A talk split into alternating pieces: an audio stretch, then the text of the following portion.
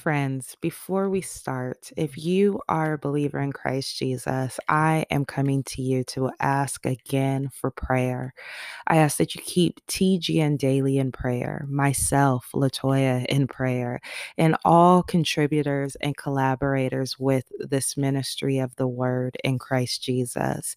I find personally, whenever it is time to um, set apart and to be able to serve the Lord in recording and and just making sure I serve you in an honorable way. There there's an eruption of noise outside these four walls that I'm in or the many walls that I'm in, but you know, this one place. So I'm just asking you to stand against the opposition of the enemy with me in prayer by turning to our God who is able to um to protect, to give the grace that I need to continue on and so forth. Amen. So I thank you in advance.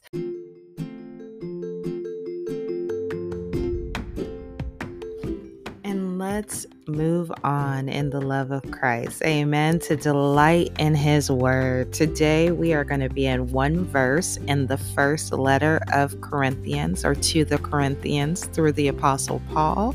We will be in First Corinthians chapter 1 verse 18.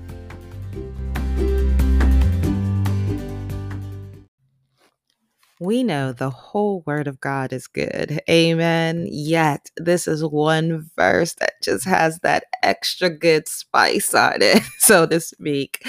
I will be reading out of our familiar translations. Again, if you're new with us, um, you can find every translation I read from on the Bible app, YouVersion.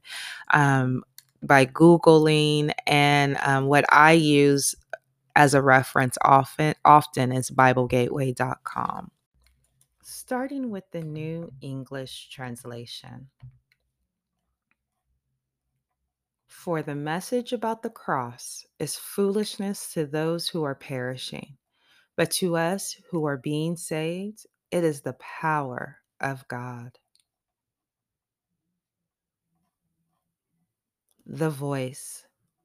For people who are stumbling towards ruin, the message of the cross is nothing but a tall tale for fools by a fool.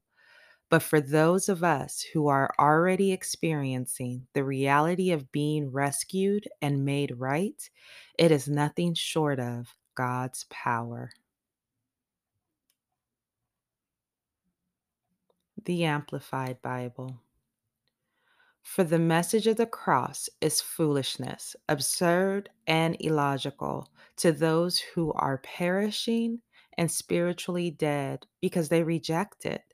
But to us who are being saved by God's grace, it is the manifestation of the power of God. The New Living Translation.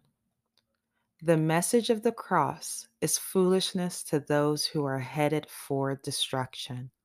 But we who are being saved know it is the very power of God.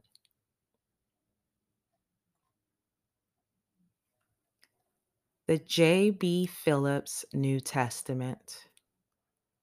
The preaching of the cross is, I know, nonsense to those who are involved in this dying world. But to us who are being saved from that death, it is nothing less than the power of God.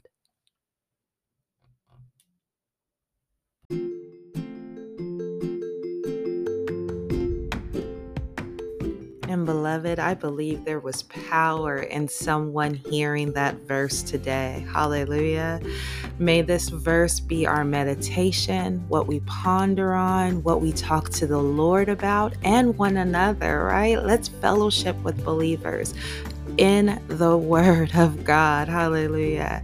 And let's join together again to delight in our God and His Word tomorrow.